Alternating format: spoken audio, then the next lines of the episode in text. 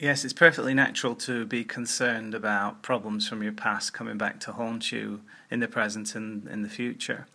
But um, I think you'll discover when it comes to Hong Kong immigration, the department are, uh, in a sense, quite forgiving uh, as to what has gone on in the past. They're obviously concerned about uh, security threats uh, risks to society that uh, people with uh, prior criminal records could pose to Hong Kong.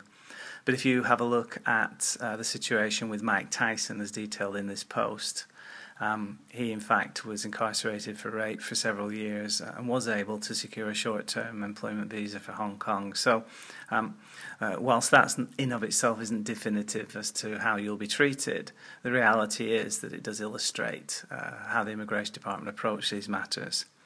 So, from 39,000 feet, effectively, you've got um, four different interactions with the immigration department between now and eventually becoming a permanent resident, where uh, the question of uh, criminal conviction may come into play.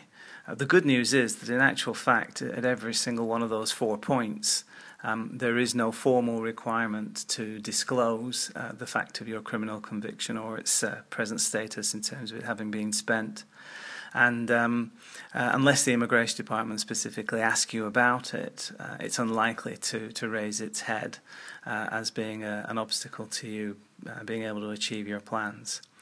So, uh, when you make the application for the student visa, the application itself is silent as to the question of criminal convictions. Um, when you then subsequently go on to convert your student visa status to an employment visa under the immigration arrangements for non local graduates, uh, which you will do within six months of uh, graduating.